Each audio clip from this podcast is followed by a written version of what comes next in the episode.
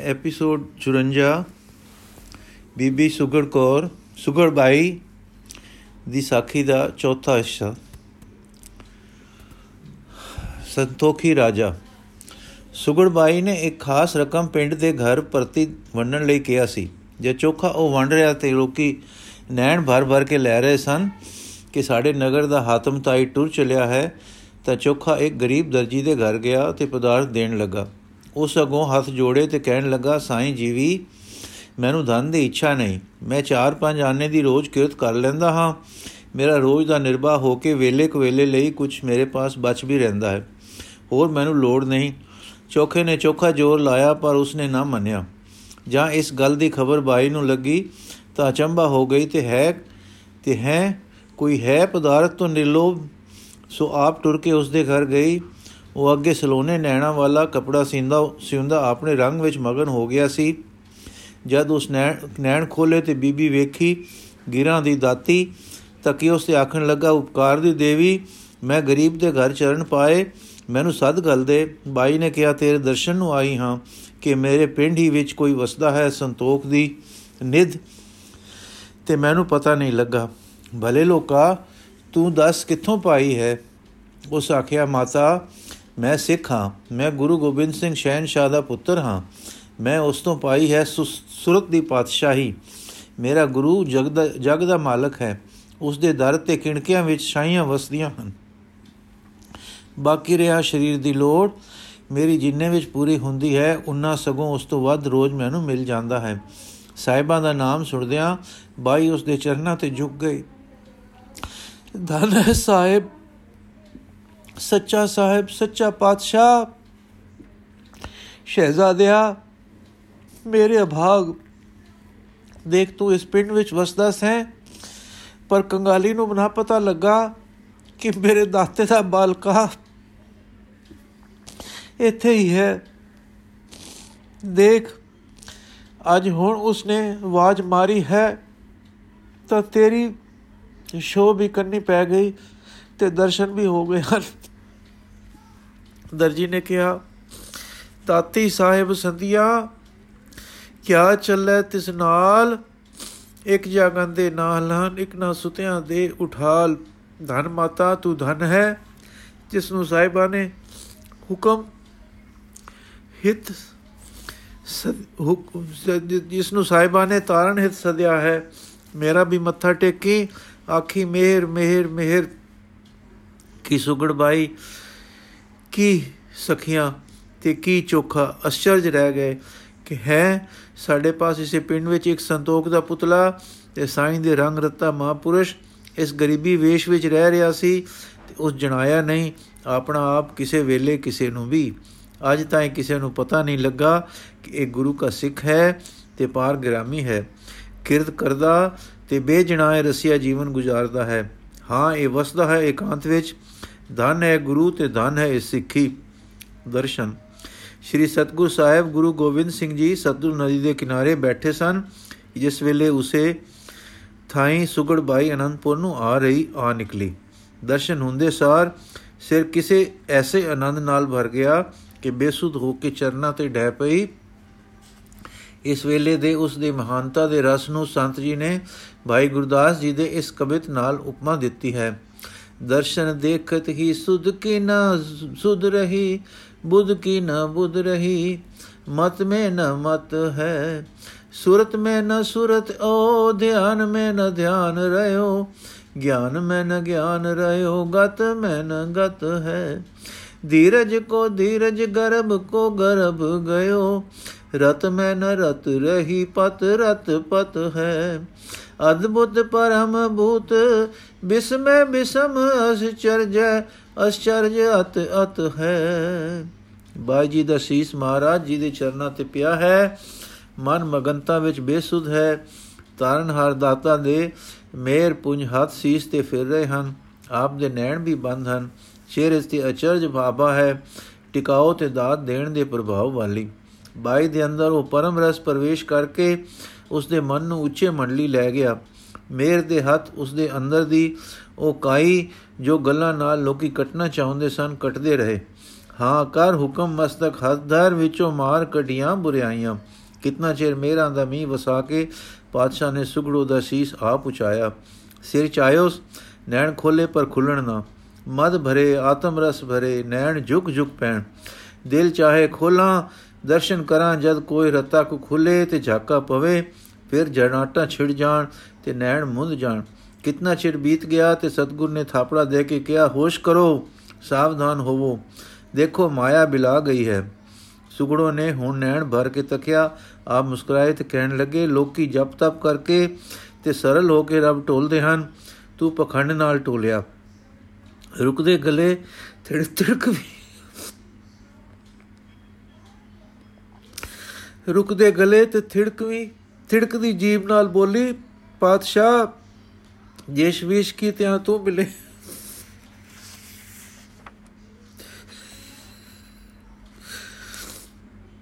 ਤਰਲਾ ਮਿਲਨੇ ਦਾ।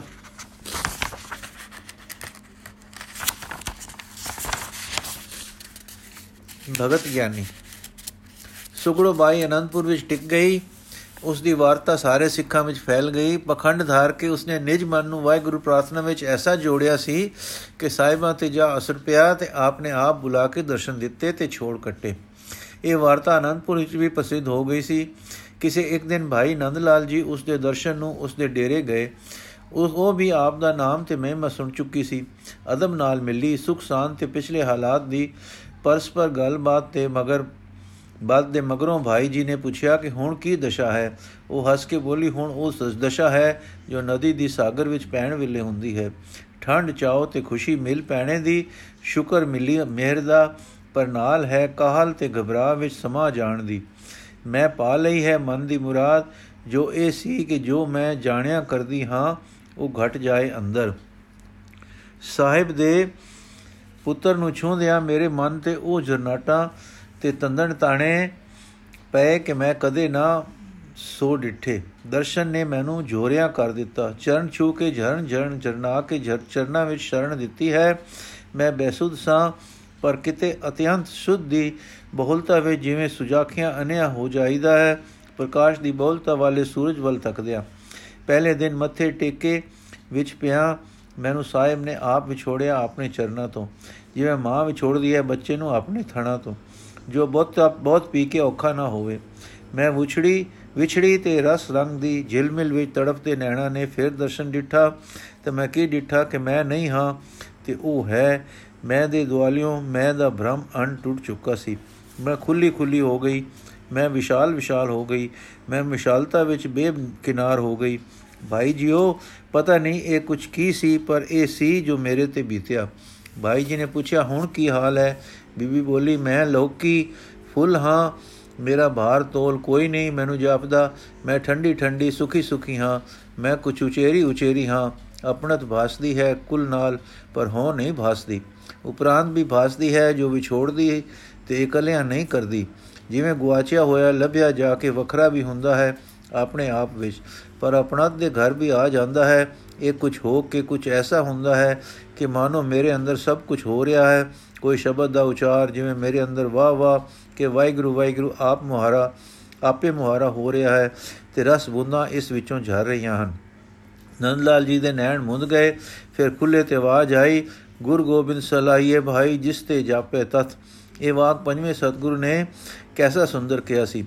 ਜਦੋਂ ਉਹਨਾਂ ਤੋਂ ਪੁੱਛਿਆ ਗਿਆ ਸੀ ਕਿ ਜੇ ਕਰਨ ਕਾਰਨ ਤੇ ਸਮਰੱਥ ਪ੍ਰਭੂ ਹੈ ਜਿਸ ਨੇ ਸਭ ਜਗਤ ਉਪਾਇਆ ਹੈ ਤੇ ਆਪਣੀ ਵਤ ਦੇ ਕੇ ਜਿਸ ਨੇ ਜੀਵ ਤੇ ਸਰੀਰ ਨੂੰ ਰਚਿਆ ਹੈ, ਉਸ ਕਰਤਾਰ ਨੂੰ ਕਿਕੁਰ ਵੇਖੀਏ ਤੇ ਕਿਕੁਰ ਵਰਣਨ ਕਰੀਏ, ਕਿਉਂਕਿ ਉਹ ਮਨ ਬਾਣੀ ਦਾ ਵਿਸ਼ੇ ਨਹੀਂ, ਤਾਂ ਤੇ ਉਹ ਅਕਤ ਹੈ, ਉਸ ਅਕਤ ਨੂੰ ਕਿਕੂ ਦਾ ਦੇਖੀਏ ਤੇ ਕਿਕੂ ਕਹੀਏ, ਤਦ ਆਪਨੇ ਉੱਤਰ ਦਿੱਤਾ ਸੀ ਕਿ ਗੋਬਿੰਦ ਰੂਪ ਗੁਰੂ ਤੋਂ ਤਤ ਦੀ ਸੋਝੀ ਪੈਂਦੀ ਹੈ।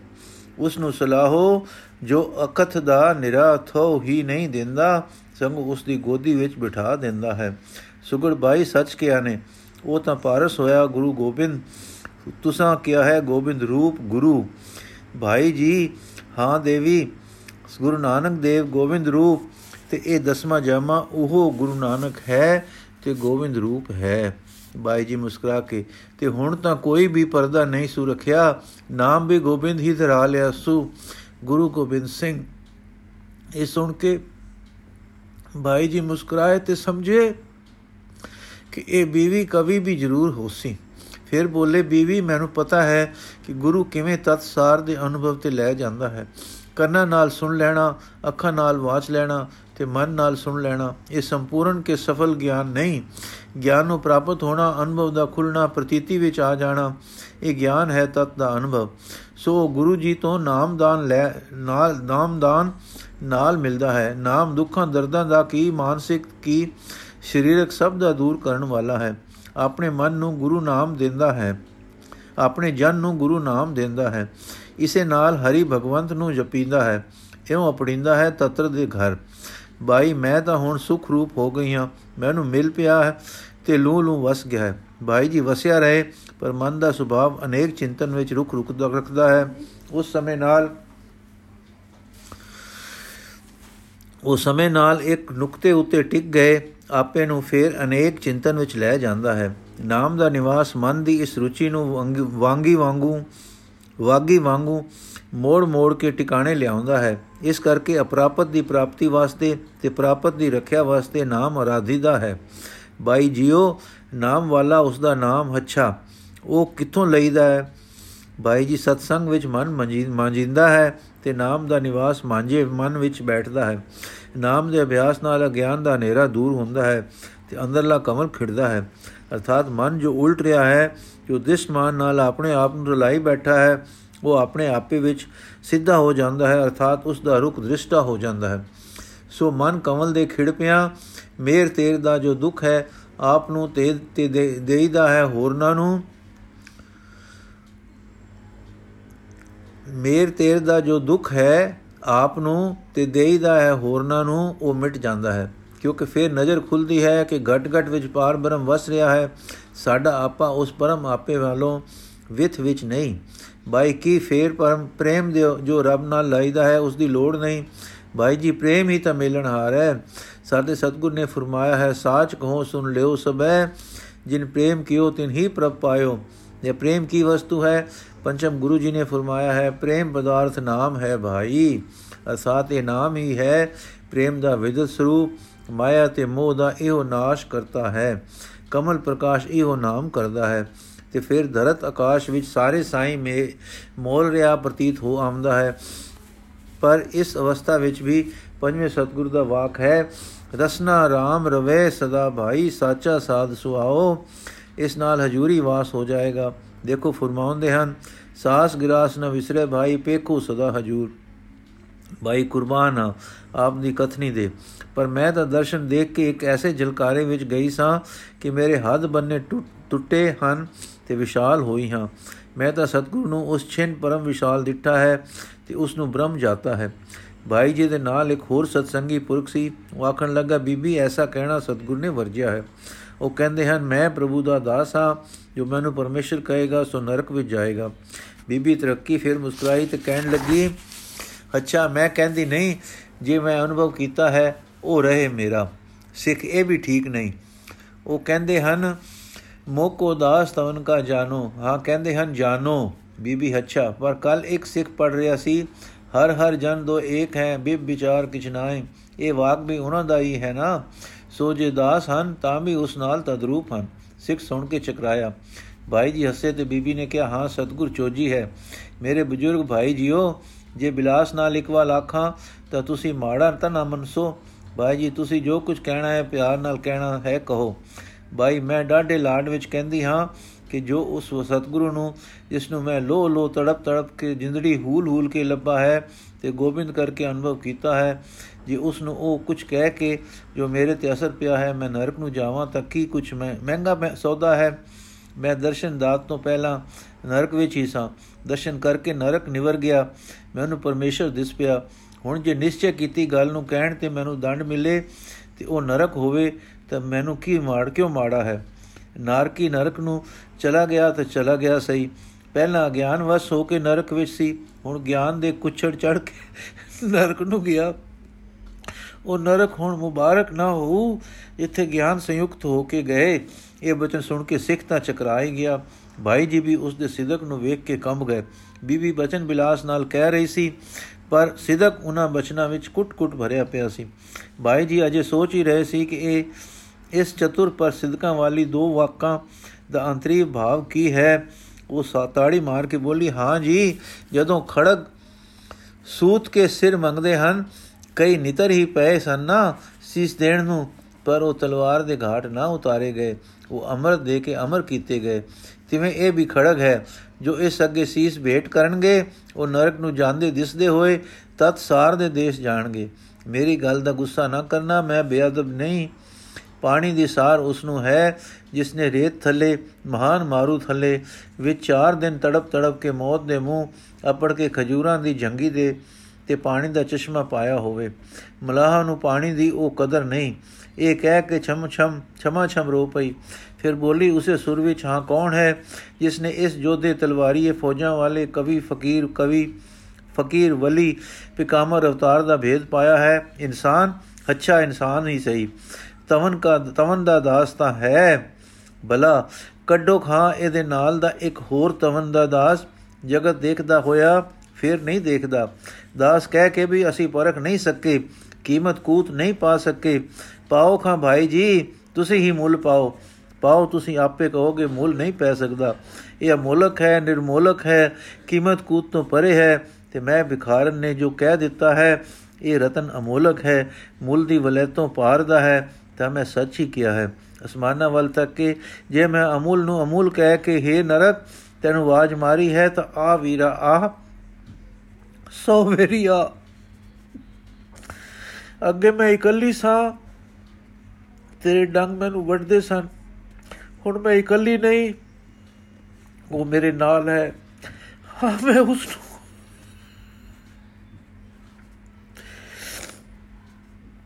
ਹਾਂ, ਮੈਂ ਉਸ ਨੂੰ ਘੁੱਟ ਕੇ ਹਿਰਦੇ ਪਰੋ ਕੇ ਨਾਲ ਰੱਖਾਂਗੀ, ਉਹ ਮੇਰੇ ਨਾਲ ਹੋਵੇਗਾ। ਹਾਂ, ਜ਼ਰੂਰ। ਫਿਰ ਮੈਂ ਦੇਖਾਂਗੀ ਤੇਰੇ ਡੰਗ ਮੈਨੂੰ ਕਿਕੋ ਵਿਸ ਚਾੜਦੇ ਹਨ। ਨਰਕਾ, ਮੈਂ ਹੁਣ ਇਕਲੜੀ ਨਹੀਂ, ਹਾਂ। ਇਕਲ ਨਰਕ ਹੈ। ਨਰਕ ਇਕੱਲਿਆਂ ਨੂੰ ਖਾਂਦਾ ਹੈ। ਮੈਂ ਦੇਖਾਂਗੀ ਵੀਰਾ ਕਿ ਜਿਸ ਵੇਲੇ ਮੈਂ ਸੀਨੇ ਵਿੱਚ ਅਮੂਲਿਆਂ ਨੂੰ ਲੈ ਕੇ ਤੇਰੇ ਵਿੱਚ ਆਉਂਦੀ ਹਾਂ, ਉਸ ਵੇਲੇ ਤੂੰ ਸੁਰਗ ਬਣਦਾ ਹੈ ਕਿ ਮੈਂ ਨਾਰਕੀ ਬਣਦੀ ਹਾਂ। ਨਰਕਾ, ਤੇਰੇ ਵੀ ਭਾਗ ਜਾਗ ਪੈਣ। ਜੇ ਮੇਰੇ ਗੁਨਾਹਾਂ ਬਦਲੇ ਮੇਰਾ ਅਮੁੱਲਿਆ ਲਾਲ ਤੇਰੇ ਦਰ ਫੇਰਾ ਪਾਵੇ, ਤੇ ਉਸ ਦੇ ਸਦਕੇ ਤੇਰੇ ਸਦਾ ਤੋਂ ਸੜਦੇ ਬਾਂਬੜ ਸੀਤਲ ਹੋ ਜਾਣ। ਆ ਆ ਕੇ ਮੇਰੇ ਨਾਲ ਤੇਰਾ ਪਾਰ ਉਤਾਰਾ ਹੋ ਜਾਵੇ। ਹਾਂ ਬ੍ਰਾਹਮਣਿਆ, ਮੈਂ ਨਹੀਂ ਹੂੰ, ਹੁਣ ਇਕੱਲੀ ਡਰ ਮੇਰੇ ਤੋਂ। ਮੈਂ ਹੁਣ ਨਹੀਂ ਇਕੱਲੀ ਮਾਂ, ਮੈਂ ਵਿੱਚ ਵਸ ਪਿਆ, ਮੈਂ ਦਾ ਮਾਲਕ, ਮੈਂ ਹੁਣ ਨਹੀਂ ਇਕੱਲੀ ਮਾਂ, ਤੂੰ ਆ ਵਸੀ, ਮੇਰੇ ਮੈਂ ਵਿੱਚ, ਮੈਂ ਤੂੰ ਉਸੇ ਮੱਲੀ ਮਾਂ, ਇਹ ਵੀ ਪਈ ਠਗੋਰੀ ਕੋਈ, ਕਿ ਮੈਂ ਹੋਏ ਝੱਲੀ, ਕਿ ਮੈਂ ਹੋਈ ਝੱਲੀ, ਮਾਂ ਝੜਕ ਨਾ ਮੈਨੂੰ ਛਾਤੀ ਲਾ ਲੈ, ਭਾਵੇਂ ਅਲ ਵਿਲੱਲੀ ਮਾਂ। ਇਹ ਬਿਰਹਾ ਤੇ ਆਪੇ ਤੋਂ ਬੇਬਸੀ ਦੇ ਵਾਕ ਸੁਣ ਸੁਣ ਕੇ ਨੰਦ ਲਾਲ ਜੀ ਦੇ ਕੋਮਲ ਹਿਰਦੇ ਨੇ ਉਹਨਾਂ ਦੇ ਨੈਣਾ ਵਿੱਚ ਨੀਰ ਭਰ ਦਿੱਤਾ। ਬਾਕੀ ਦੇ ਵੀ ਨੈਣ ਨੀਰ ਭਰ ਲਿਆਂਦੇ ਤੇ ਲੂ ਕੰਡੇ ਹੋ ਗਏ। ਧਨ ਮੁੱਲੇ ਲਾਲ ਪਰ ਧਨ ਹੋ ਗਿਆ, ਉਹ ਵੀ ਜਿਨ ਪਛਾਣ ਲਿਆ। ਭਾਈ ਜੀ ਡੂੰਗੀ ਵਿਚਾਰ ਵਿੱਚ ਗਏ ਤੇ ਫਿਰ ਇੱਕ ਲੰਮਾ ਸਾਹ ਲੈ ਕੇ ਬੋਲੇ, ਅਨੇਕ ਬੇਕ ਅਰਗਿਆਨ ਧਿਆਨ ਮਨ ਹਟ ਮਿਲਿਓ ਨਾ ਕੋਏ ਕੋ ਨਾਨਕ ਕਿਰਪਾ ਭਈ ਭਗਤ ਗਿਆਨੀ ਸੋਏ।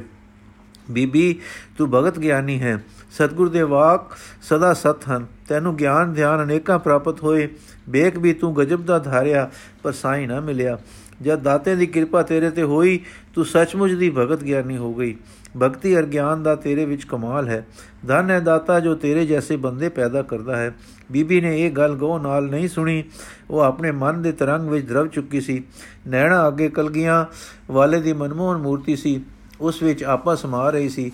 ਇਹੋ ਨਹੀਂ ਕਿ ਕਿਸੇ ਧਿਆਨੀ ਵਾਂਗੂ ਇੱਕ ਦੇਸ਼ ਬਦ ਧਿਆਨ ਵਿੱਚ ਆਪਾ ਭੁੱਲ ਰਹੀ ਸੀ। ਪਰ ਦਾਤੇ ਨੂੰ ਦੇਸ਼ ਰਹਿਤ ਵਿਆਪਕ ਪ੍ਰਤੀਤ ਕਰ ਰਹੀ ਤੇ ਆਪਣੇ ਹੱਦ ਬੰਨੇ ਟੁੱਟ ਟੁੱਟ ਕੇ ਉਸ ਵਿੱਚ ਸਮਾ ਰਹੀ ਤੱਕ ਰਹੀ ਸੀ। ਨੰਦ ਲਾਲ ਜੀ ਉਸ ਦੀ ਮਗਨਤਾ ਦਾ ਅਨੁਭਵ ਕਰਕੇ ਮਲਕੜੇ ਉੱਠ ਕੇ ਚਲੇ ਗਏ ਤੇ ਚੰਦ ਸਖੀ ਨੂੰ ਕਹਿ ਗਏ ਕਿ ਜਦੋਂ ਉੱਠਣਗੇ ਮੇਰੀ ਬੰਦਨਾ ਕਹਿ ਦੇਣੀ ਤੇ ਆਖਣਾ ਕਿ ਸਾਹਿਬਾਂ ਦੀ ਹਜ਼ੂਰੀ ਵਿੱਚ ਇਸ ਵੇਲੇ ਪੂਜਣਾ ਹੈ, ਇਸ ਕਰਕੇ ਜਾ ਰਿਹਾ ਹਾਂ।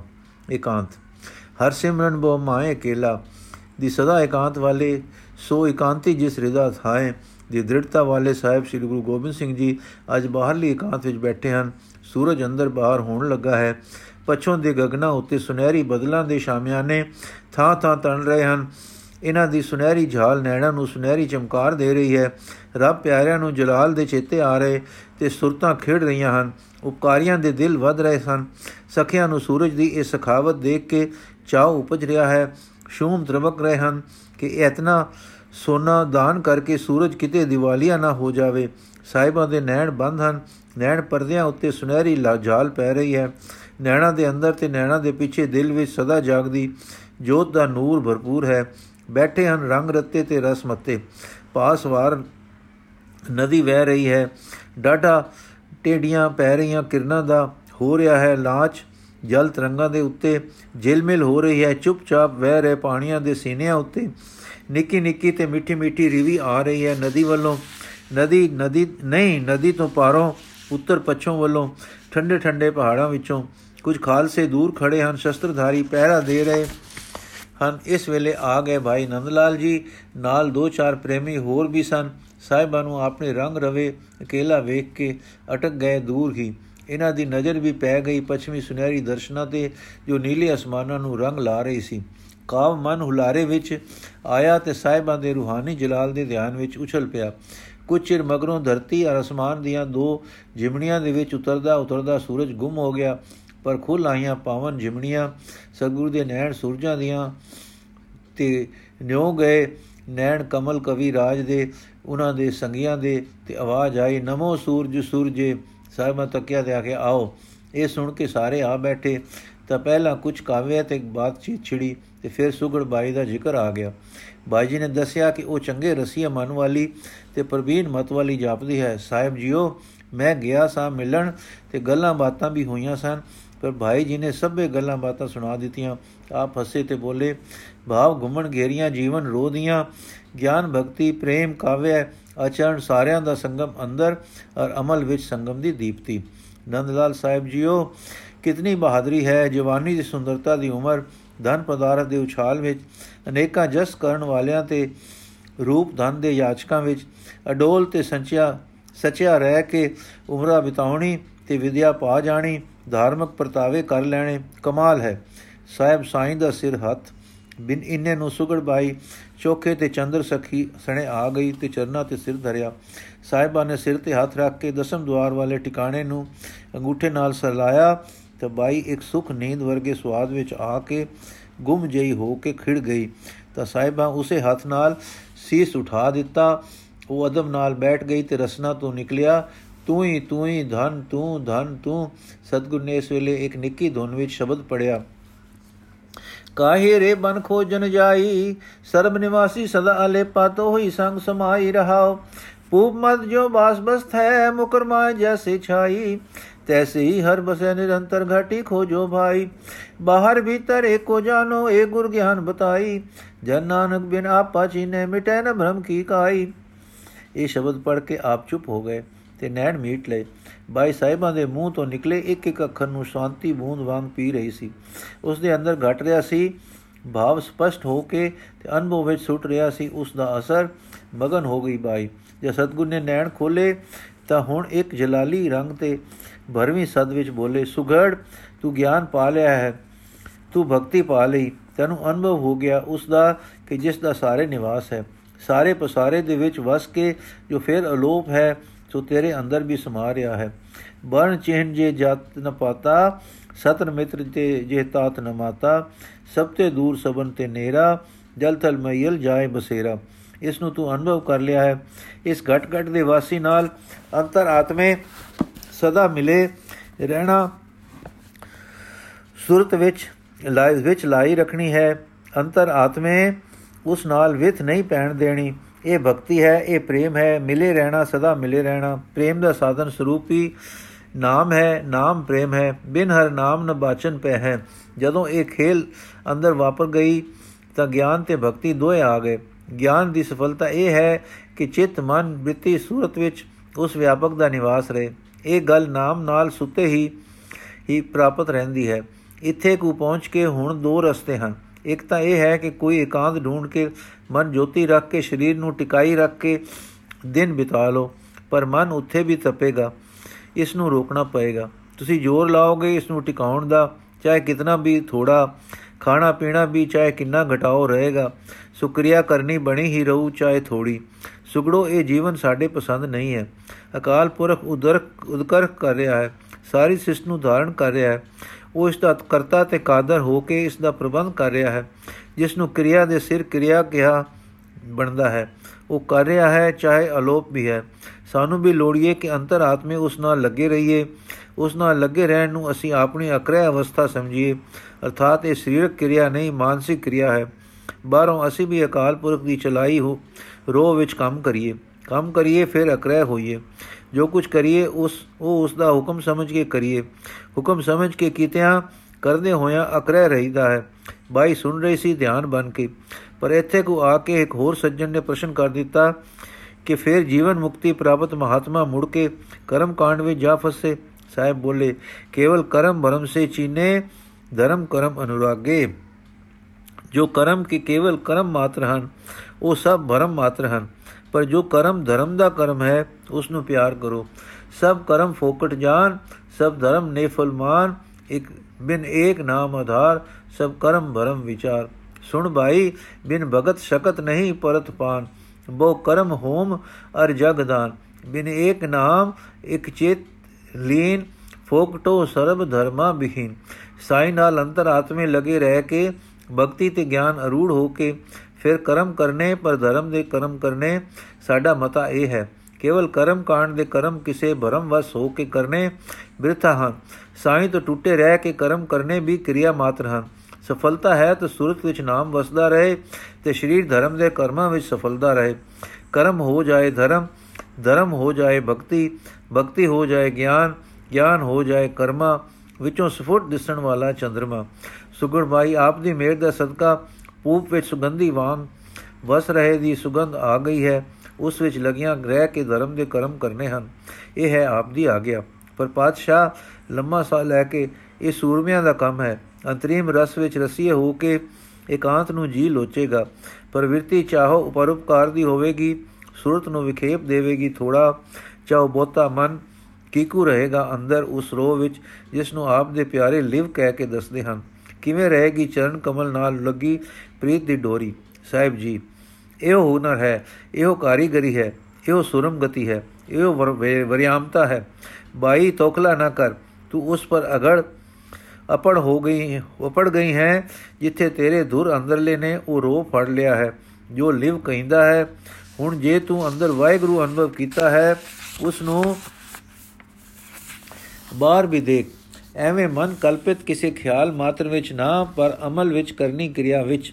ਜਗਤ ਦੁੱਖ ਵਿੱਚ ਹੈ, ਦੁੱਖ ਦੂਰ ਕਰਨ ਵਿੱਚ ਕੌਣ ਸਬਲ ਹੈ, ਪਰ ਇਸ ਵਿੱਚ ਜਿੰਨਾ ਬਲ ਹੋ ਸਕੇ ਲਾਉਣਾ ਹੈ। ਇਹ ਜੋਰ ਲਾਉਣਾ ਸੁਧ ਕਰਮ ਹੈ। ਕਰਮ ਕਰ ਧਰਮ ਨਾਲ ਜੋ ਸੁਧ ਹੋਣ। ਕਰਮ ਕਰ ਜਿਸ ਤੋਂ ਭਲਾ ਹੋਵੇ। ਕਰਮ ਕਰ ਐਸੇ ਸੁੱਚੇ ਕਿ ਜਿਨ੍ਹਾਂ ਨਾਲ ਅੰਧਕਾਰ ਨਾ ਪਵੇ ਮੁੜ ਕੇ। ਅਕਰਹਿ ਹੋ ਪਾਪ ਕਰਮਾਂ ਤੋਂ। ਅਕਰਹਿ ਹੋ ਕਰਮ ਦੀ ਫਲ ਵਾਸਨਾ ਤਿਆਗ ਕੇ। ਅਕਰਹਿ ਹੋ ਲੈਣ ਦੀ ਵਾਸਨਾ ਛੱਡ ਕੇ, ਦੇਣ ਦੀ, ਦੇਣ ਵਿੱਚ ਉਮਾ ਹੋ ਕੇ, ਹੋ ਉਮਾ ਕੇ। ਕਰਮ ਵਿੱਚ ਭਰਮ ਨਾ ਵੜਨ ਦੇ, ਕਰਮ ਵਿੱਚ ਮੁਰਦਿਹਾਨ ਨਾ ਪੈਣ ਦੇ, ਕਰਮ ਵਿੱਚ ਅਧਰਮ ਨੂੰ ਨਾ ਆਉਣ ਦੇ। ਕਰਮ ਕਰ ਕਰਮ ਨੂੰ ਪਵਿੱਤਰ ਤੇ ਸਬਲ ਕਰਕੇ, ਕਰਮ ਕਰ ਕਰਮ ਨੂੰ ਭਗਤੀ ਬਣਾ ਕੇ, ਕਰਮ ਕਰ ਕਰਮ ਨੂੰ ਗਿਆਨ ਬਣਾ ਕੇ। ਬਾਈ ਸੁਣ ਰਹੀ ਸੀ, ਧਿਆਨ ਘਟ ਰਿਹਾ ਸੀ। ਸਮਝਣ ਵਿੱਚ, ਬਾਈ ਪਿਛਲੇ 12 15 ਬਰਸ ਜਗਤ ਦੇ ਪਰਤਾਵਿਆਂ ਤੇ ਤਜਰਬਿਆਂ ਵਿੱਚ ਲੰਘ ਲੰਘ ਚੁੱਕੀ ਸੀ। ਉਸ ਦੇ ਹੱਡੀ ਵਾਪਰ ਚੁੱਕਾ ਸੀ, ਜੋ ਕੁਝ ਕੇ ਨਾ ਤਜਰਬੇ ਵਾਲੇ ਸੁਣ ਕੇ ਕੇਵਲ ਵਿਚਾਰ ਮੰਡਲ ਵਿੱਚ ਸੰਭਾਵਨਾ ਮਾਤਰ ਵਿੱਚ ਤੱਕ ਸਕਦੇ ਹਨ। ਉਸ ਨੂੰ ਸਪਸ਼ਟ ਸਮਝ ਪੈਂਦੀ ਸੀ ਕਿ ਦਾਤਾ ਕਿਸ ਕਿਸ ਟਿਕਾਣੇ ਵਧਾਣ ਦੀਆਂ ਚੋਟਾਂ ਦੇ ਰਿਹਾ ਹੈ। ਜਦੋਂ ਦਾਤਾ ਜੀ ਚੁੱਪ ਹੋ ਗਏ, ਹੱਥ ਬੰਨ ਕੇ ਬੋਲੀ, ਨਾ, ਸਰੀਰ ਦੇ ਰਸ ਨਿਭਦੇ ਹਨ, ਸਦਾ ਤੇ ਨਾ ਨਾ, ਕਾਲ ਉਹਨਾਂ ਨੂੰ ਲਮੇਰੀ ਰੱਸੀ ਦਿੰਦਾ ਹੈ। ਮਾਨਸਿਕ ਰਸ ਪਠਨ ਪਾਠਨ ਵਿਚਾਰਨ ਤੇ ਉਮਹਾਨ ਦੇ ਵੀ ਕਾਲ ਵਸ ਹੀ ਨਹੀਂ, ਕਾਲ ਵਿੱਚ ਹੀ ਆਉਂਦੇ ਹਨ। ਆਉਂਦੇ ਤੇ ਜਾਂਦੇ ਹਨ। ਵਿਚਾਰਨ ਤੇ ਉਮਹਾਨ ਦੇ ਵੀ ਦੇ ਵੀ ਕਾਲ ਵਿੱਚ ਹੀ ਆਉਂਦੇ ਤੇ ਜਾਂਦੇ ਹਨ। ਆਤਮ ਰਸ ਜਦ ਆਇਆ ਤਾਂ ਕਾਲ ਡਰਿਆ ਕਿ ਹੁਣ ਇਹ, ਉਹ ਗੇ ਗਿਆ ਮੇਰੇ ਵਸੀਕਾਰ ਤੋਂ। ਪਰ ਸਰੀਰ ਕਾਲ ਵਿੱਚ ਵਸਦਾ ਹੈ। ਕਾਲ ਛਿਨ ਛਿਨ ਕਰਕੇ ਟੁਰਦਾ ਹੈ। ਤੁਸਾਂ ਛਿਨ ਛਿਨ ਉੱਤੇ ਨਾਮ ਦੀ ਕਾਠੀ ਪਵਾ ਦਿੱਤੀ ਹੈ ਕਿ ਕਾਲ ਫਿਰ ਵੀ ਸਿਮਰਨ ਵਿੱਚ ਨਾ ਪਾ ਦੇਵੇ ਚਿਤ ਨੂੰ। ਚੇਤੇ ਵਿੱਚ ਰਹੇ ਉਹ ਜੋ ਚਿਤਾਰਿਆ ਸੀ ਤੇ ਚਿਰਕਾਲ ਜਿਸ ਦੀ ਅਨੁਭਵ ਟੁੱਬੀ ਮਿਲੀ ਸੀ, ਕਿਸੇ ਉਸ ਛਿਨ ਵਿੱਚ ਕਿ ਜਦੋਂ ਕਾਲ ਦੀ ਤਾਰ ਤੋੜ ਕੇ ਆਪਾ ਆਨੰਦ ਦੀ ਟੁੱਬੀ ਲਾ ਆਇਆ ਸੀ। ਹੈ ਜਿਉ ਜੀ ਜਿਉ ਸਤਗੁਰ ਹੱਸੇ ਤੇ ਗੱਜ ਕੇ ਬੋਲੇ, ਏਕ ਚਿਤ ਜੇ ਇੱਕ ਛਿਨ ਧਿਆਇਓ ਕਾਲ ਫਾਸ ਕੇ ਵਿੱਚ ਨਾ ਆਇਓ। ਬੀਬੀ, ਆਪ ਦਾ ਆਸ਼ਾ ਇਹ ਹੈ ਕਿ ਹਰ ਛਿਨ ਵਿੱਚ ਸਿਮਰਨ ਕਰਦਿਆਂ ਕਦੇ ਉਹ ਛਿਨ ਆ ਜਾਂਦੀ ਹੈ, ਜੋ ਕਾਲ ਫਾਸ ਨੂੰ ਕੱਟ ਜਾਂਦੀ ਹੈ। ਹੁੰਦੀ ਤਾਂ ਉਹ ਵੀ ਛਿਨ ਹੀ ਹੈ, ਪਰ ਕਾਲ ਦੀ ਤਾਰ ਤੋਂ ਉੱਪਰ ਨਿਕਲ ਜਾਣ ਕਰਕੇ ਅਨੰਤ ਹੋ ਜਾਂਦੀ ਹੈ। ਸੋ ਉਹ ਛਿਨ ਜੋ ਅਛਿਨ ਹੈ, ਸਾਡੀ ਉਹ ਅਛਿਨ ਛਿਨ ਨੂੰ ਅਨੰਤਤਾ ਦੇ ਗਈ ਹੈ। ਹੁਣ ਅਸੀਂ ਕਾਲ ਪ੍ਰਵਾਹ ਵਿੱਚ ਹੋਣ ਕਰਕੇ ਜੋ ਸਿਮਰਨ ਕਰ ਰਹੇ ਹਾਂ, ਉਸ ਅਨੰਤ ਯਾਦ ਦੇ ਲਿਵ ਵਿੱਚ ਜੀ ਰਹੇ ਹਾਂ। ਅਸੀਂ ਉਸ ਅਨੰਤ ਦੇਸ਼ ਵਿੱਚ ਦੇ ਮੇਲ ਵਿੱਚ ਹਾਂ। ਇਉਂ ਹੋ ਕੇ, ਇਉਂ ਰਹਿ ਕੇ ਸਰੀਰ ਨੂੰ ਸਫਲ ਕਰਨਾ ਹੈ ਕਰਮ ਵਿੱਚ। ਅਸਾਂ ਜੜਤਾ ਵੱਲ ਨਹੀਂ ਜਾਣਾ, ਪਰ ਕਰਮ ਵਿੱਚ ਸਫਲਤਾ ਤੇ ਨਿਰਲੇਪਤਾ ਪ੍ਰਾਪਤ ਕਰਨੀ ਹੈ ਤੇ ਕਰਮ ਕਰਨਾ ਹੈ ਧਰਮ ਦਾ। ਸ਼ੁਕਰ ਹੈ ਦਾਤਾ, ਜੋ ਤੂੰ ਮੈਨੂੰ ਧਰਮ ਵਿੱਚ ਰੱਖਿਆ। ਹਾਂ ਜੀਓ, ਧਨ ਤੁਸੀਂ ਹੋ, ਤੁਸੀਂ ਹੀ ਹੋ, ਤੁਸੀਂ ਕੌਣ ਹੈ? ਤੁਸਾਂ ਤੁਲ, ਇਤੋ ਇੱਕੋ ਹੋ ਤੁਸੀਂ ਜਲੇ ਥਲੇ ਗਗਨੇ। ਇੱਕੋ ਹੋ ਤੁਸੀਂ ਮਨੁੱਖ ਦੇਵਤਾ ਅਵਤਾਰਾਂ ਵਿੱਚ ਸ਼੍ਰੋਮਣੀ ਜੀਓ ਇੱਕੋ, ਇਉਂ ਕਹਿੰਦੀ ਬਾਈ ਚੁੱਪ ਹੋ ਗਈ, ਪਰ ਗਰਜ ਵੀ ਸਦ ਉੱਠੀ ਸਾਹਿਬਾਂ ਦੀ। ਇਨਹੀ ਕੀ ਕਿਰਪਾ ਕੇ ਸਜੇ ਹਮ ਹੈ, ਨਹੀਂ ਮੋਹ ਸੇ ਗਰੀਬ ਕਰੋੜ ਪਰੇ। ਬਾਈ ਕੰਬੀ, ਥਰਥਰ ਕੰਬੀ ਕਰੋੜ ਹੈ ਇੱਕ ਤੇ ਕਰੋੜਾਂ ਪਰ ਸਾਹਿਬ ਸੱਚਾ ਹੈ, ਸੱਚ ਕਹਿੰਦਾ ਹੈ, ਹਾਂ ਮੇਰੀ ਨਿਸ਼ਚੈ ਕੀਤੀ ਗੱਲ ਵੀ ਸੱਚੀ ਹੈ, ਕਿਉਂਕਿ ਸਾਹਿਬਾਂ ਦਾ ਸੱਚ ਹੀ ਤਾਂ ਮੇਰੇ ਨਨ ਮਨ ਤੇ ਪਿਆ ਹੈ। ਜਿਸ ਨੇ ਮੈਨੂੰ ਸਾਹਿਬਾਂ ਵਰਗਾ ਇੱਕੋ ਉਹਨਾਂ ਨੂੰ ਹੀ ਕਰਕੇ ਦਰਸਾਇਆ ਹੈ, ਸੋ ਦੋਏ ਸੱਚ ਕੀਕੂ ਸੱਚ ਹਨ, ਇੱਕ ਵੀ ਤੇ ਕਰੋੜ ਵੀ। ਇਸ ਵੇਲੇ ਬਾਈ ਨੂੰ ਫਿਰ ਚਮਤਕਾਰ ਹੋ ਜਾ ਅੰਦਰ ਉਮਾ ਉਠਿਆ, ਆਪਾ ਰੋਕ ਕੇ ਪਰ ਰੁਕੇ ਨਾ, ਆਪਾ ਰੋਕੇ ਪਰ ਰੁਕੇ ਨਾ, ਸਾਹਿਬਾਂ ਦੇ ਚਰਨਾਂ ਵੱਲ ਤੱਕੀ ਇਧਰ ਉਧਰ ਤੱਕੀ, ਹੁਣ ਸੰਗਤ ਕੁਝ ਹੋਰ ਵੀ ਜੁੜ ਗਈ ਸੀ। ਫਿਰ ਸਾਹਿਬਾਂ ਦੇ ਚਰਨੀ ਤੇ ਧਿਆਨ ਬਨ ਕੇ ਬਾਈ ਬੋਲ ਪਈ, ਚੰਗੀ ਸੋਹਣੀ ਭਰਵੀਂ ਆਵਾਜ਼ ਵਿੱਚ ਹਾਂ ਪਾਤਸ਼ਾਹ, ਤੂੰ ਕਰੋੜ ਕਰੋੜਾਂ ਹੀ ਕਰੋੜ, ਤੂੰ ਗਗਨਾ ਵਿੱਚ ਇੱਕ ਇੱਕ ਚੰਦਰਮਾ ਕਰੋੜਾਂ ਜਲ ਭਰੇ ਘੜੇ ਪਏ ਹਨ ਪ੍ਰithvi ਉੱਤੇ ਤੇ ਹਰ ਘੜੇ ਵਿੱਚ ਹੈ, ਤੂੰ, ਹਾਂ, ਤੂੰ ਕਰੋੜਾਂ ਘੜਿਆਂ ਵਿੱਚ ਤੇਰੇ ਵਰਗੇ ਕਰੋੜਾਂ ਦਿਸ ਪਏ ਦਿਸ ਪਏ ਸਾਨੂੰ ਵੀ, ਪਰਦਾਤਾ, ਤੇਰੇ ਜਿਹਾ ਤੂੰ ਗਗਨਾ ਵਿੱਚ ਇੱਕੋ ਤੂੰ, ਤੇਰੇ ਜਿਹਾ ਇੱਕੋ ਇੱਕ ਤੂੰ, ਸਾਰੇ ਸਿੱਖਾਂ ਵਿੱਚ ਤੂੰ, ਕਰੋੜਾਂ ਵਿੱਚ ਤੂੰ, ਸਾਰੇ ਤੇਰੇ ਵਰਗੇ, ਪਰ ਤੂੰ ਇੱਕੋ ਦਾਤਾ ਇੱਕੋ ਤੂੰ, ਇੱਕੋ ਦਾਤਾ, ਇੱਕੋ ਤੂੰ। ਕਲਗੀਆਂ ਵਾਲੇ ਨਜ਼ਰ ਤਕਾਈ, ਮਿੱਠੀ ਜਾਤ ਅਸਾਂ ਵੱਲ ਪਾਈ। ਲਾਟ ਲਗਾਈ, ਜੋਤ ਜਗਾਈ, ਆ ਵਸਿਆ ਵਿੱਚ ਤੂੰ, ਸਾਡੇ ਅੰਦਰ ਤੂੰ, ਇੱਕੋ ਦਾਤਾ ਤੂੰ। ਆਪਾ ਸਾਡੇ ਵਿੱਚ ਵਸਾਵੇਂ, ਆਪੇ ਫਿਰ ਤੂੰ ਜਾਤੀ ਪਾਵੇਂ। ਆਪੇ ਦੇਖੇ ਤੇ ਬਿਸ ਬਿਰਸਾਵੇਂ। ਤਾਨੂੰ ਆਕੇ ਤੂੰ ਪਰ, ਤੂੰ ਆਪੇ, ਤੂੰ ਇੱਕੋ ਦਾਤਾ ਤੂੰ। ਤੇਰੇ ਜਿਹੜਾ ਹੋਰ ਨ ਕੋਈ, ਫਿਉਲ ਡਿੱਟੀ ਮੈਂ ਸਾਰੀ ਲੋਈ, ਪਾੜ ਲੈ ਜਾਤਾ ਮੈਂ ਰੋਈ। ਸਭ ਤੋਂ ਵੱਡਾ ਤੂੰ, ਤੇਰੇ ਜਿੱਡਾ ਤੂੰ, ਇੱਕੋ ਦਾਤਾ ਤੂੰ। ਤੂੰ ਸਾਹਿਬ, ਮੈਂ ਬਾਂਦੀ ਤੇਰੀ, ਗੁਲ ਮਿਲ ਜਾਵੇ, ਇਹ ਮੈਂ ਮੈਂ ਇਹ ਮੇਰੀ, ਚਰਨ ਸਨ ਵਿੱਚ ਹੋ ਜਾਏ ਢੇਰੀ। ਇੱਕ ਹੋਵੇਂ ਤੂੰ ਤੂੰ ਹੀ ਦਾਤਾ ਤੂੰ, ਇੱਕੋ ਦਾਤਾ ਤੂੰ। ਇਤਿਹਾਸਕ ਪਹਿਲੂ। ਗੁਰਸਿੱਖਾਂ ਦੇ ਸਾਰੇ ਪ੍ਰਸੰਗ ਲਿਖਤਾਂ ਵਿੱਚ ਨਹੀਂ ਆਏ। ਕਈ ਕਥਾ ਵਾਰਤਾ ਵਿੱਚ ਜ਼ੁਬਾਨੀ ਚਲੇ ਆਏ ਹਨ। ਕਈ ਜਿੰਨੀ ਥਾਈ ਹੋਏ, ਉਹਨਾਂ ਥਾਂ ਸਭ ਸਥਾਨਾਂ ਤੋਂ ਮਿਲਦੇ ਹਨ। ਇਹ ਪ੍ਰਸੰਗ ਵੀ ਕਥਾ ਵਾਰਤਾ ਵਿੱਚ ਸਾਹਿਬਾਂ ਦੇ ਸਮੇਂ ਤੋਂ ਚਲਾ ਆਇਆ ਹੈ। ਖਾਸ ਕਰਕੇ ਲੈਣ ਦੇ ਪੰਜਾਬ ਵੱਲ। ਹੁਣ ਕੁਝ ਸਮੇਂ ਤੋਂ ਘਟ ਗਿਆ ਹੈ। ਸਾਹਿਬ ਸ੍ਰੀ ਗੁਰੂ ਗੋਬਿੰਦ ਸਿੰਘ ਜੀ ਦੇ ਦਰਬਾਰ ਵਿੱਚ ਇੱਕ ਵਿਰਾਗਵਾਨ, ਬੈਰਾਗੀ ਸਾਧੂ ਆਏ ਸਨ। ਇਹਨਾਂ ਦਾ ਨਾਮ ਸੀ ਸ੍ਰੀ ਗੋਪਾਲ ਜੀ। ਵਿਰਾਗਵਾਨ ਹੋ ਕੇ ਘਰ-ਬਾਰ ਤਿਆਗ ਕੇ, ਵੇਖ ਲੈ ਕੇ ਇਹ ਤੀਰਥ ਯਾਤਰਾ ਨੂੰ ਨਿਕਲੇ। ਫਿਰਦੇ ਫਿਰਦੇ ਇੱਕ ਹਰੀਦੁਆਰ ਵਾਲੇ ਪਾਸੇ ਆ ਨਿਕਲੇ। ਉੱਥੇ ਇਹਨਾਂ ਦੇ ਕੰਨੇ ਆਵਾਜ਼ ਪਈ ਕਿ ਪੰਜਾਬ ਵਿੱਚ ਗੁਰੂ ਨਾਨਕ ਦੇਵ ਜੀ ਦੀ ਗੱਦੀ ਤੇ ਅੱਜਕੱਲ ਮਹਾਬਲੀ ਸ੍ਰੀ ਗੁਰੂ ਗੋਬਿੰਦ ਸਿੰਘ ਜੀ ਹਨ ਤੇ ਉਹ ਉਹ ਸਰੂਪ ਹਨ। ਸ੍ਰੀ ਗੋਪਾਲ ਜੀ ਨੂੰ ਚੱਪ ਲੱਗੀ ਤੇ ਚਲੋ, ਉਹਨਾਂ ਦਾ ਦਰਸ਼ਨ ਕਰੀਏ। ਜਿਨ੍ਹਾਂ ਕਲਯੁਗ ਦੇ ਅੰਧਕਾਰ ਦੇ ਸਮੇਂ ਰੱਬ ਦੀ ਨੂਰੀ ਸਮਝ ਸ਼ਮਾ ਜਗਾਈ ਹੈ। ਇਹ ਵਿਚਾਰ ਇਹ ਵਿਚਾਰ ਕੇ ਗੋਪਾਲ ਗੋਪਾਲ ਜੀ ਅਨੰਦਪੁਰ ਆਏ, ਅੱਗੇ ਆ ਕੇ ਸਾਰਾ ਠਾਠ ਬਾਠ ਰਾਜਸੀ ਦੇਖ ਕੇ ਘਬਰਾ ਗਏ ਕਿ ਇੱਥੇ ਕੀ ਕੋ ਹੋ ਸਕਦਾ ਹੈ, ਭਗਵੰਤ ਦਾ ਨਿਵਾਸ, ਕਿ ਜਿੱਥੇ ਹੋ ਰਿਹਾ ਹੈ, ਮਾਇਆ ਦਾ ਇਤਨਾ ਵਿਗਾਸ ਤੇ ਬੀਰ ਰਸੀ ਠਾਠ। ਇਹ ਵਿਚਾਰ ਕੇ ਮੁੜ ਚੱਲੇ ਤਾਂ ਸੋਚ ਫੁਰੀ ਕਿ ਇਤਨੀ ਦੂਰ ਆ ਕੇ ਦਰਸ਼ਨ ਕੀਤੇ ਬਗੈਰ ਮੁੜ ਜਾਣਾ, ਇਹ ਕੀ ਦਾਨਾਈ ਹੈ। ਮੁੜਨਾ ਹੈ ਤਾਂ ਦਰਸ਼ਨ ਤਾਂ ਕਰ ਚੱਲੋ। ਸੋ ਆਪ ਦਰਸ਼ਨਾਂ ਲਈ ਗਏ। ਸਾਹਿਬ ਉਸ ਵੇਲੇ ਕਿਸੇ ਪਾਸੇ ਦੀ ਚੜਾਈ ਦੇ ਉਦਮ ਵਿੱਚ ਲੱਗ ਰਹੇ ਸਨ। ਗੋਪਾਲ ਜੀ ਨੇ ਸੋਚਿਆ ਕਿ ਜੇ ਕਦੇ ਸਾਹਿਬ ਜੀ ਮੈਨੂੰ ਆਪ ਬਾਜ ਮਾਰ ਲੈਣ ਤੇ ਸੱਜੀ ਬਾਹ ਤੋਂ ਫੜ ਲੈਣ ਤਾਂ ਮੈਂ ਸਮਝ ਲਵਾਂਗਾ ਕਿ ਅਵਤਾਰ ਹਨ। ਇਹ ਮਾਇਆਧਾਰੀ ਜੋਧਾ ਨਹੀਂ ਹਨ ਤੇ ਮੇਰੀ ਕਲਿਆਣ ਵੀ ਇਹੋ ਕਰਨਗੇ। ਸੋ ਜਦ ਭੀੜ ਭੜ ਕੇ ਭੀੜ ਭੜਕੇ ਵਿੱਚੋਂ ਲੰਘ ਕੇ ਸਾਹਿਬਾਂ ਦੇ ਸਾਹਮਣੇ ਗਿਆ ਤਾਂ ਉਹਨਾਂ ਦੀ ਨਜ਼ਰ ਪਈ ਉਸ ਉੱਤੇ। ਆਪ ਤੱਕੇ ਘੂਰ ਕੇ ਤੇ ਤੱਕਦੇ ਰਹੇ, ਫਿਰ ਬੋਲੇ ਉਹ ਬੈਰਾਗੜੇ, ਆ ਗਿਆ ਹੈ। ਗੁੰਮ ਗੁੰਮ ਕੇ ਭਰਮ ਭਰਮ ਕੇ, ਆਓ ਸੱਜੀ ਬਾਹ ਪਕੜਾ ਦਿਓ। ਜਦ ਗੋਪਾਲ ਜੀ ਅੱਗੇ ਹੋਏ ਤੇ ਪਰਕਰਮਾ ਕਰਕੇ ਮੱਥਾ ਟੇਕਿਆ, ਸਾਹਿਬਾ ਸੱਜੀ ਬਾਹ ਤੋਂ ਪਕੜ ਕੇ ਨਪਿਆ, ਤਾਂ ਬਾਬਾ ਜੀ ਦੇ ਸਰੀਰ ਵਿੱਚ ਜਰਨ ਹੋਈ, ਲੂ ਕੰਡੇ ਹੋ ਗਏ ਤੇ ਚਿੱਤ ਕਿਸੇ ਵਿਸਮਾਦ ਰੰਗ ਵਿੱਚ ਜਾ ਕੇ ਗੁੰਮ ਹੋ ਗਿਆ। ਸੁਧ ਆਏ ਤਾਂ ਸੁਖ ਵਿੱਚ ਡੁੱਬ ਰਹੇ ਸਨ ਤੇ ਮੂੰਹ ਤੋਂ ਗੁਰੂ ਗੋਬਿੰਦ ਸਿੰਘ, ਗੁਰੂ ਗੋਬਿੰਦ ਸਿੰਘ ਵਾਰ-ਵਾਰ ਨਿਕਲ ਰਿਹਾ ਸੀ। ਫਿਰ ਉਸੇ ਰੋਹ ਵਿੱਚ ਵਾਕ ਮੂੰਹ ਨਿਕਲਿਆ ਕੋਈ ਗੁਰੂ ਤੁਲਹਾ, ਕੋਈ ਗੁਰੂ ਬੇੜੀ ਕੋਈ ਗੁਰੂ ਜਹਾਜ, ਹਮਾਰੇ ਸ਼੍ਰੀ ਗੋਬਿੰਦ ਸਿੰਘ ਜੀ ਸੰਸਾਰ ਸਿੰਧੂ ਤਾਰਨੇ ਕੇ ਪੁਲ ਹੈ। ਫਿਰ ਸਤਗੁਰਾਂ ਨੇ ਬਿਰਾਗੀ ਦੇ ਮੋਢੇ ਤੇ RAM ਜੰਗਾ ਧਰਵਾ ਦਿੱਤਾ। ਸੰਤ ਗੋਪਾਲ ਜੀ ਦੱਸਦੇ ਹੁੰਦੇ ਹਨ ਕਿ RAM ਜੰਗੇ ਦੇ ਦਰਦੇ ਸਾਰ ਮੈਨੂੰ ਮਾਇਆ ਪਟਲ ਟੁੱਟਦਾ ਤੇ ਆਤਮਾ ਰੂਪ ਦਿਸ ਪਿਆ। ਸੋ ਸੰਤ ਨੂੰ ਗੁਰੂ ਜੀ ਜੰਗ ਵਿੱਚ ਨਾਲ ਲੈ ਟੁਰੇ। ਜੁਦ ਜਿੱਤ ਕੇ ਵਾਪਸ ਆਏ ਤਾਂ ਇਹ ਬਾਬਾ ਜੀ ਕਿਤਨਾ ਕਾਲ ਅਨੰਦਪੁਰ ਰਹੇ ਤੇ ਸਤਸੰਗ ਲਾਭ ਲੈ ਕੇ ਪੂਰਨ ਪਦ ਨੂੰ ਆਪੜੇ ਫਿਰ ਹੁਕਮ ਹੋਇਆ ਕਿ ਪਛੋਂ ਦੇ ਦੇਸ਼ ਵੱਲ ਜਾ ਕੇ ਸਿੱਖੀ ਦਾ ਪ੍ਰਚਾਰ ਕਰੋ। ਤਦੋਂ ਆਪ ਲਹਿੰਦੇ ਵਿੱਚ ਕੋਟ ਇਸ਼ੇ ਆ ਗਏ, ਆ ਰਹੇ ਤੇ ਸਿੱਖੀ ਦਾ ਪ੍ਰਚਾਰ ਕਰਦੇ ਰਹੇ।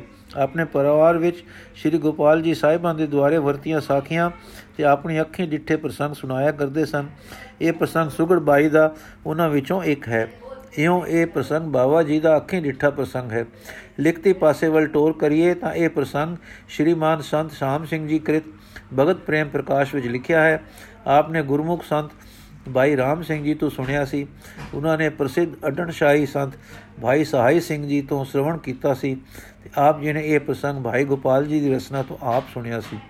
ਸੁਗੜ ਬਾਈ ਜੀ ਅਨੰਦਪੁਰ ਆਏ, ਪੂਰਨ ਬ੍ਰਹਮ ਗਿਆਨੀ ਹੋ ਗਏ ਸੇ ਤੇ ਆਪ ਚੰਗੇ ਕਵੀ ਵੀ ਸੇ।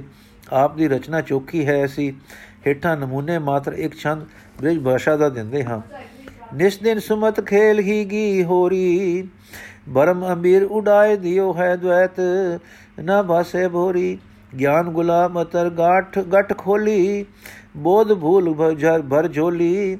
ਮਮਤਾ ਵਿਵੇਕ ਬਸਿਓ ਹਿਰਦ ਭੀਤਰ, ਪੁਨ ਤ੍ਰਿਕਟੀ ਭਈ ਘੋਰੀ। ਸੁਗੜੋ ਬਾਈ, ਅਚਲ ਬ੍ਰਿਤ ਪਾਈ, ਆਦ ਬਿਆਦ ਗਈ ਛੋਰੀ। ਜੋ ਇਧਰ ਪੋਟੋਹਾਰ ਵਿੱਚ ਤੇ ਉਧਰ ਅਨੰਦਪੁਰ ਦੇ ਇਲਾਕੇ ਵਿੱਚ ਖੋਜ ਹੋਵੇ ਤਾਂ ਅਚਰਜ ਨਹੀਂ ਕਿ ਆਪ ਜੀ ਦੀ ਪੰਜਾਬੀ ਤੇ ਹਿੰਦੀ ਕਵਿਤਾ ਦਾ ਸੰਗ੍ਰਹਿ ਜਾਂ ਕੋਈ ਹਿੱਸਾ ਹੱਥ ਆ ਜਾਵੇ ਜਾਂ ਆਪ ਦੇ ਹੋਰ ਹਾਲ ਵੀ ਮਿਲ ਸਕਣ। ਵਾਹਿਗੁਰੂ ਜੀ ਕਾ ਖਾਲਸਾ, ਵਾਹਿਗੁਰੂ ਜੀ ਕੀ ਫਤਿਹ। ਸਾਖੀ ਸੰਪੂਰਨ ਹੋਈ ਜੀ।